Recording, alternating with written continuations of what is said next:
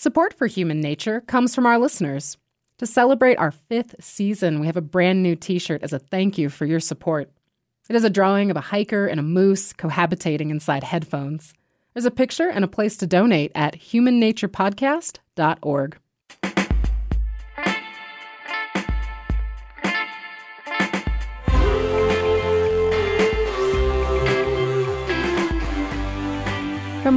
Public Media, this is Human Nature real stories where humans and our habitat meet. I'm Erin Jones. And I'm walking through the dark, and with no warning whatsoever, I hear whack. This time, we'll hear about a New York actor with an unusual side job. Fisher Neal grew up in Tennessee. I would say that hunting is probably the earliest thing I can remember probably I was four years old.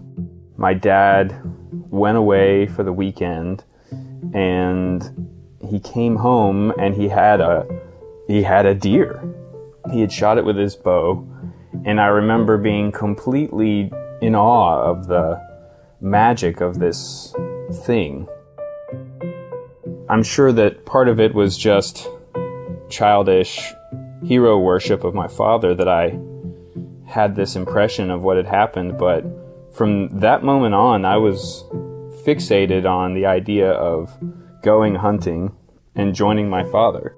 I mean, I was pretty much hooked from that point on. It's been a part of me and a part of my life, probably the most defining aspect of who I am since I was that age. Fisher was shy, so he eventually turned to acting to combat that. He loved being on stage, and eventually he got into the Yale School of Drama. When he finished grad school, he knew it was time to move to New York City and take a shot at stardom. But it wasn't easy. All actors need day jobs, you know, unless you're lucky enough to just have a trust fund or parents who are rich enough to float you. You've got to grind. He got cast in a national commercial, landed some parts on television, and even starred in a Broadway play. But Fisher still struggled to make a living, so he worked survival jobs, mostly as a waiter or a bartender. I was constantly thinking, how can I how can I make a living for myself in a way that is more gratifying, that I would actually enjoy doing? And of course, the natural thing was to think hunting for the whole time that I've been an actor, it's been this crazy, contradictory life that I'm living where I'm, on the one hand, I'm living like the most redneck, stereotypically manly, red state and Republican and gun toting thing you could do. On the other hand, I'm in the most liberal, artistic circle and profession that you could almost possibly be. And there was always this balance uh, and this question of like, would people accept me? But it turned out there's actually a lot of people who see hunting, if it's done in a certain way, as better than going to the grocery store and eating meat. I thought, well, man, maybe I could, you know, maybe I could teach people Fisher started taking clients out. They were mostly men in their mid 30s and 40s, working white collar jobs. It was kind of stressful, um, but also really exciting. I mean, it's stressful when you take something from being, you know, a hobby into a profession, of course. And like, anytime you're guiding and hunting, there's that need, that desire to deliver for the client. You're out there and you don't know what the animals are going to do. that first guy who came out, I remember I I wanted him to get something so bad. I don't think we saw a deer that day. And I thought, man, he's not going to come back. I took him back to the train to go back into Manhattan, and uh, he's like, that was really great. I'm definitely doing it again. He went a second time we still did not see a deer. And I thought, well, okay, now that's it. But no, he came back a third time, and on the third time, right at dark, at the very last minute, it was so dark that you know, you can almost just see a silhouette of the target. And a deer came in and approached, stopped right in the place where we needed to stop. He made a perfect shot.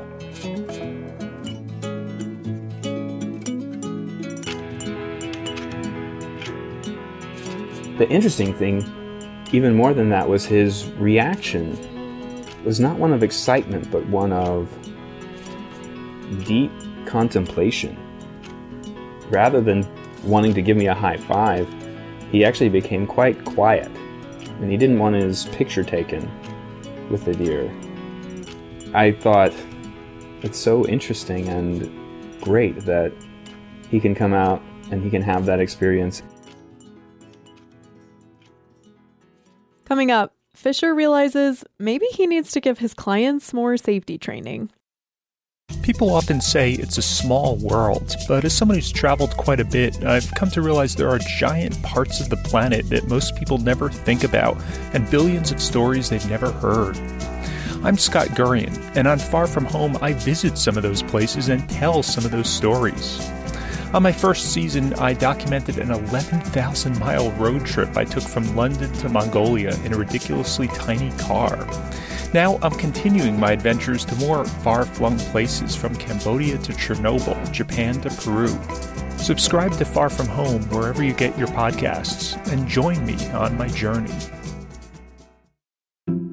The Human Nature Team is so grateful for your support. Listener donations allow us to keep bringing you great stories. As a thank you, we have a brand new t shirt. It has a drawing of a hiker and a moose cohabitating inside headphones, which we like to call Moose Surprise. There's a picture and a place to donate at humannaturepodcast.org. One of the craziest things was one of my early clients, you know, he has all these deer in his neighborhood. So we go over there, and sure enough, his neighborhood could only be described as infested with deer.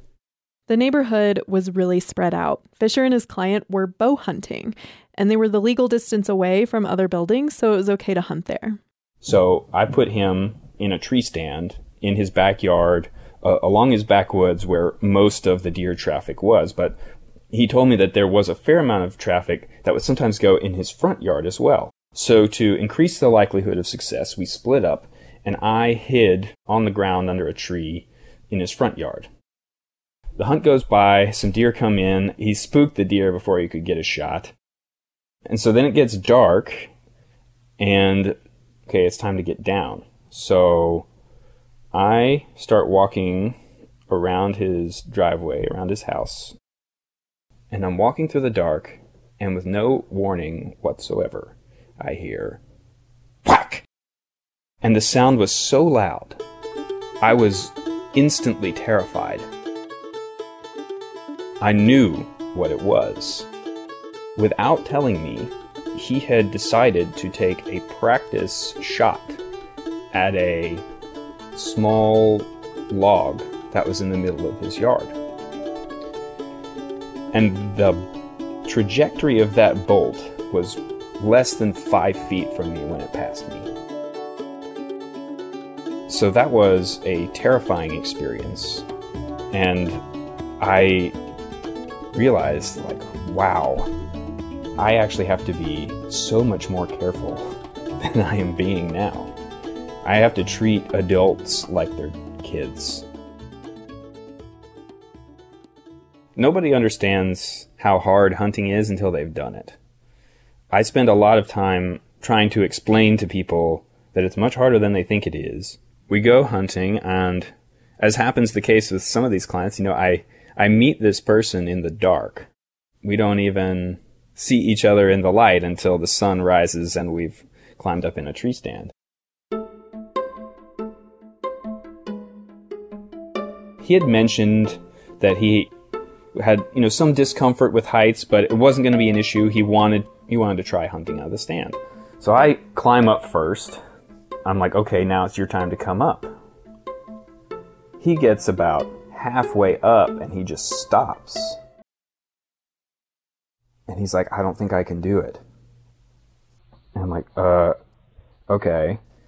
Do you want to hunt from the ground He's like, no, I, I no, I'm gonna do this. So he makes his way onto this little platform. And now he's close to me, standing at the top of this ladder, and I can see the fear in his eyes. I'm like, how are we gonna do this? Finally, he gets himself over there, totally terrified. And within moments, I see this big, big buck coming across the field right toward us. So I tell him, There's a deer coming. You've got to stand up and turn around. He said, What? I said, Stand up and turn around. And he said, I can't. I'm like, What? You can't stand up? He said, No. That deer came in and walked right past us, right in front of me, 10 yards away. And all we could do is sit there and watch him go by. The really remarkable thing about it was that he wanted to challenge himself. Whether or not he was successful at killing something was far less important to him than challenging himself physically and mentally and spending time in the woods. Once I realized just how much fear he had of heights, you know, the fact that he came out there and climbed 20 feet up into a tree and got on this little platform, an impressive feat for someone with that kind of uh, fear. I mean, there's a lot of different reasons why people want to hunt, but the biggest ones seem to be that people are catching on to a kind of moral sense that factory farming just isn't something they want to be a part of. But they want to still be able to eat meat and feel okay about it. So the logical options there are organically farmed and raised or wild meat. I think the other side of it is just people who want to get out of the city and be in nature. I think that being in an urban environment creates a craving for the outdoors. I initially really hesitated to allow myself to really let this business grow because I knew that it was potentially an existential threat to my acting career. And the thing has gone from being, you know, once a month when it first started to once a week last year to a full time job this year. But I think that as long as I can stay in both games, I will. I've become very active on Instagram to promote my business, and I'm, I'm trying to promote it as a cult of personality and be an actor and a, a hunting teacher on Instagram. But, um, you know, I had a, a very successful theater director who I've worked with write some real negative comments on something that I posted, and I thought, wow, am I am I having a negative, permanent negative impact on my acting career by going down this road? I don't know. I think at the end of the day, if I'm doing something that makes me happy and then I feel satisfied in, that that'll be enough for me, whether that's acting or hunting.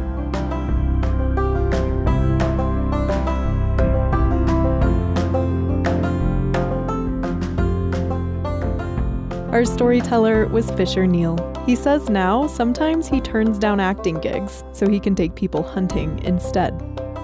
You can find a link to Fisher's Instagram and website at humannaturepodcast.org. While you're there, you can help support the show. Everyone who donates gets a sticker. I'm Erin Jones. This episode was produced by Megan Fury with help from Micah Schweitzer. It was edited by me, Anna Rader, and Alex Schaefer. Our theme song is by Caught a Ghost. Human Nature is a production of Wyoming Public Media.